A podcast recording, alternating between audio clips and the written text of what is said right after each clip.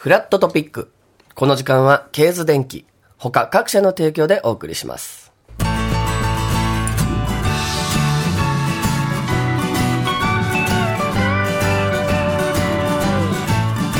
ラット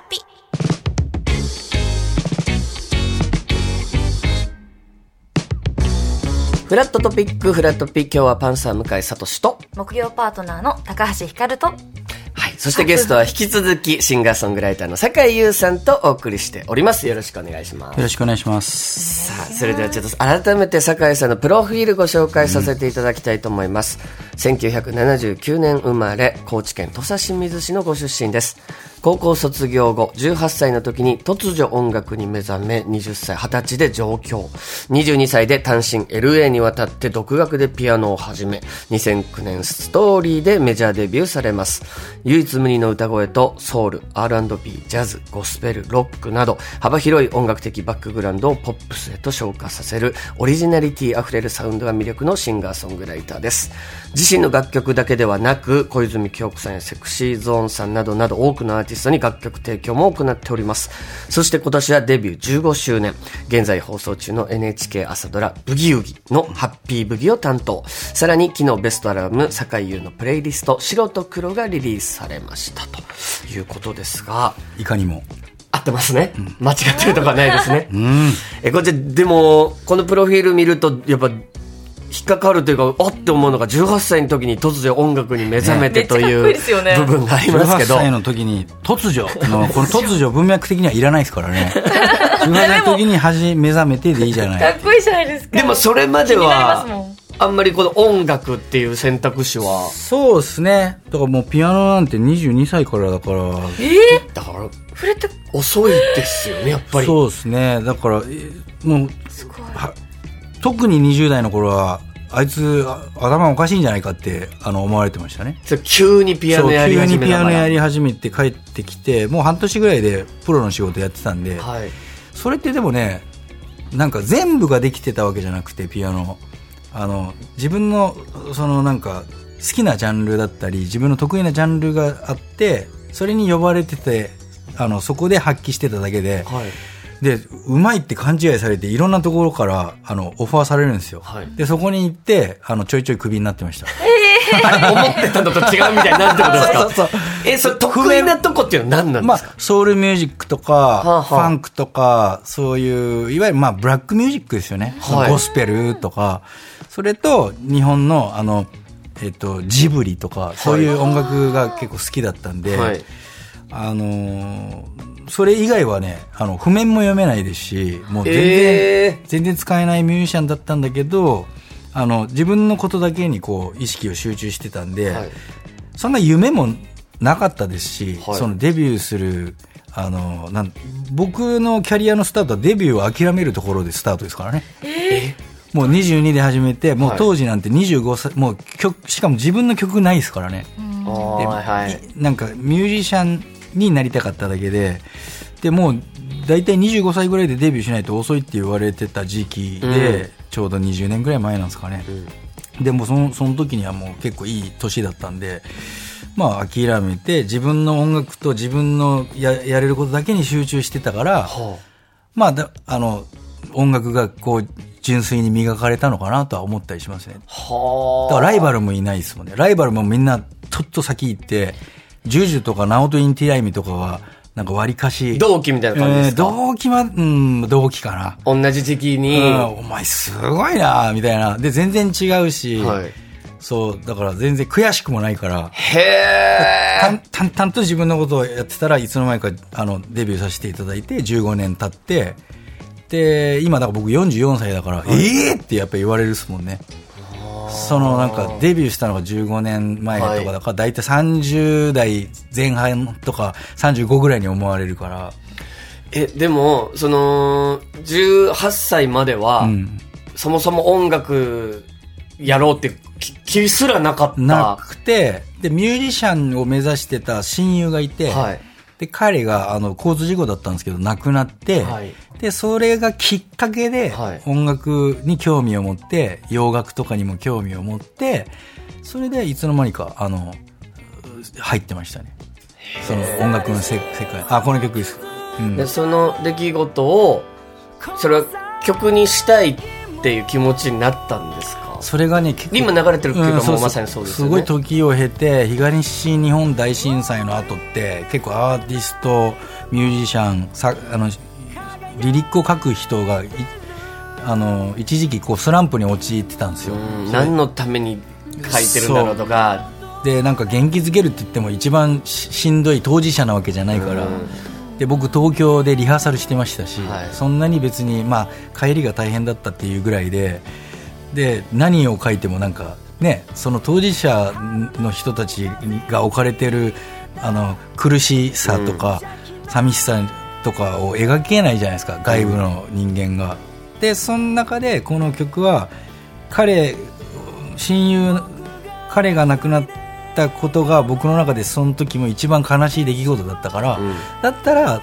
自分の中のパーソナルな悲しい出来事、その一番仲のいい友達が亡くなったっていうのをこうやっと通ずる、通ずる気になったというかで、まあ、自分のことなんで、でそれと写してあの東日本大震災でその例えば親族とか親友とか亡くした人たちがそれをちょうど聴いてくれて、うん、でまああのそういう僕にとっては大事な曲になりましたけど、で最初はなあの亡くなったとかって言わずになんかお涙ちょうだいみたいになってちょっとあの嫌だったから、うん、あのでも挽歌っていうのがね、あのそういうあの亡くなった人のその棺を引くっていう歌なんで、うん、まあ、そういうのを連想するとは思うんですけど、まあ、そういう大事じゃないですか、みんな生きるとか、うん、あの頑張って生きるみたいな曲はたくさんあるんですけど、その死生観をこうちゃんとポップに描いた曲って意外と少なくて、うん、絶対こう泣きに走るというか、はいはいはい、あのもっと明るくポジティブにあのこの世とおさらばみたいな、うん、あのそういうなんかこう元気になる、だってみんなが訪れることをわざわざ悲しいっていう色をつけて、おどろおどろしい音楽でそういうの嫌だなと思って、うん、その人が亡くなった時にへいお前そっちで元気かっていう曲があってもいいんじゃないかと思って、うん、僕はそういうなんか人生で何曲もかける曲じゃないじゃないですか、はい、だから多分この曲は多分 いち,に 曲さんきょくぐらいしかこういう曲はかけないだろうな、自分の例えばさんじゅうねんよんじゅうねんごじゅうねんってや る, やるであろう音楽の中でっていう運命を感じた曲でもありますね。それがこの君と僕の挽歌という歌なんですね、はい、そうですそうです。これでも本当に酒井さんの歌をこう何曲も聴かせていただいてるんですけど、はい、すっごい声がハイトーンで、はい、本当最初聴いた時に男性が歌ってるのか女性が歌ってるのかって分かんなくなるような曲もたくさんあって、はいはいはい、でこの歌声を持ってたわけじゃないですか、はい、それに気づくのっていつなんですか？えー、でも今でも別に自分がいい声だなんて別に思いながら歌ってないですけどね。あ、そうですか、うん、だってこの声持ってたら、うん、もう子供の時から多分歌うまいって言われるだろうし、要は歌手になったらとかっていう選択肢は自然と出てくるかなと思うんですけど、僕なんか自分シンガーだとも何とも思ってなくて、はい、曲を書いてその自分のリリックだ人に書いてもらうこともありますけど、それをあくまで歌わせるボーカリストとしていつも歌ってますね。うーん、だからある種の客観性みたいな感じで歌ってるから、あのー、でも そ, そんなに幅広いシンガーだとも思わないですし、出せる音とかもあのそんなに別に歌がうまいとも思わないし。そうですか、うん、それをこうなんか本当に思ってないですからね。でもっとうまい人たくさん い, いますし、なんかそこがすごく酒井さんのでも魅力なんでしょうね。先ほどから伺って売れようとも思ってなかったしっていう、うーん、だからまあ結果論ですからね、全ては。そうでも売れなくてもいいって言ったら、うん、例えば一緒にやってくれてるスタッフどうなるんだよっていう話になるから、うんうんうん、でもその目的をあのそこに置いてないっていうことです。見失っちゃダメだなって、やっぱりそう歌はずっと続いていくもんだし、うん、だそのバランスを取れる人がじゅうごねんにじゅうねんとかさんじゅうねんとかやれる人なのかな。バランス取れなくなるともう周りはのスタッフは金ばっかりだとか、いや金も大事だろうってみたいな、もちろんそっちもねリアルな話するとどっかに必要だし、うん、どっかにずっぽり行き過ぎたらなんかみんなバランスを失っちゃうんですけど、まあ、僕は音楽が得意だけど、はい、あの音楽以外のことが不得意だから、うん、スタッフに信頼してるとか任すところもあるし、だからまあそのベストアルバム出せるっていうことっていうのは一番すごい嬉しいのはチームで動いてるっていう、うん、そのチームが、まあ、人がちょっとずつ変わっても、うん、なんかこうやっていけてるっていうのはすごい大事なことだな。社会人ですからね、一応田舎に住んでますけど、うん、そりゃそうですよねでこの高知に拠点を移したのはいつなんですか？にねんはんまえですね。でコロナ禍っていう感じですかね、うんうんうん、そうですそうです。コロナってやっぱりそのこの友達の死もそうですけど、うん、やっぱ大きなショックのある時って、はい、同時に光もやってくるのかなってちょっと思ったりするんで、うん、コロナってもう最低なことがほとんどだったけど、はい、最高だって思うことは、あ、意外と最新のテクノロジーを駆使するとど田舎に住んでても全然仕事できるみたいな、うん、で本当はこうやって面と向かって喋った方がいいに決まってんだけど、はい、ズームでもなんか ななじゅっパーセント ぐらいは、まあ、できないことはない、うん、ななわりぐらいでやってるじゃないですか、うん、はい、だからそれがゼロからななになったっていうのはすごい、あのなんかすごい皮肉なことにその田舎っていうのを、うん、あの最新のテクノロジーがカバーしてくれてるっていう。だからスタジオ建てて山ごと借りてるんですよ。そうなんですか。そうだからもうあの周りに人がいないから、だからあの一緒に生活してるの野生のイノシシだけですからね。はあ、そんな環境。たまに奴ら降りてくるんですけど、舐めてるんですよ。これ全然俺の全然俺のことを怖がってない。恐れてない。もう逃げろよって思ってたのぐわぐわふがふが言いながら、なんかそうでもまあそういうもんですよ。だからそれはやっぱ先ほどもちらっとお話ありましたけど、そこに住んでるからこそ生まれるやっぱり音楽もあるんですか？ありますあります。だどっちもすごい東京のいいところ、あの田舎にいるから東京のすごいいいところも見えるし、うん、ただなんかそういう生活いいと思いますけどね。に拠点ねっていうのが酒井さん的に作る上ですごくいい環境なんですね。うん、そういうビジネスとかね、ウィークリーマンションのもっとえぐいいい感じのやつとか流行ればいいのにって思ったりしますけどね。その、はあ、国民がこうあの二拠点生活しやすく、特に芸術家の人とかずっと田舎いると本当に隠居しますからね。そうかそっちはそっちでね。うん、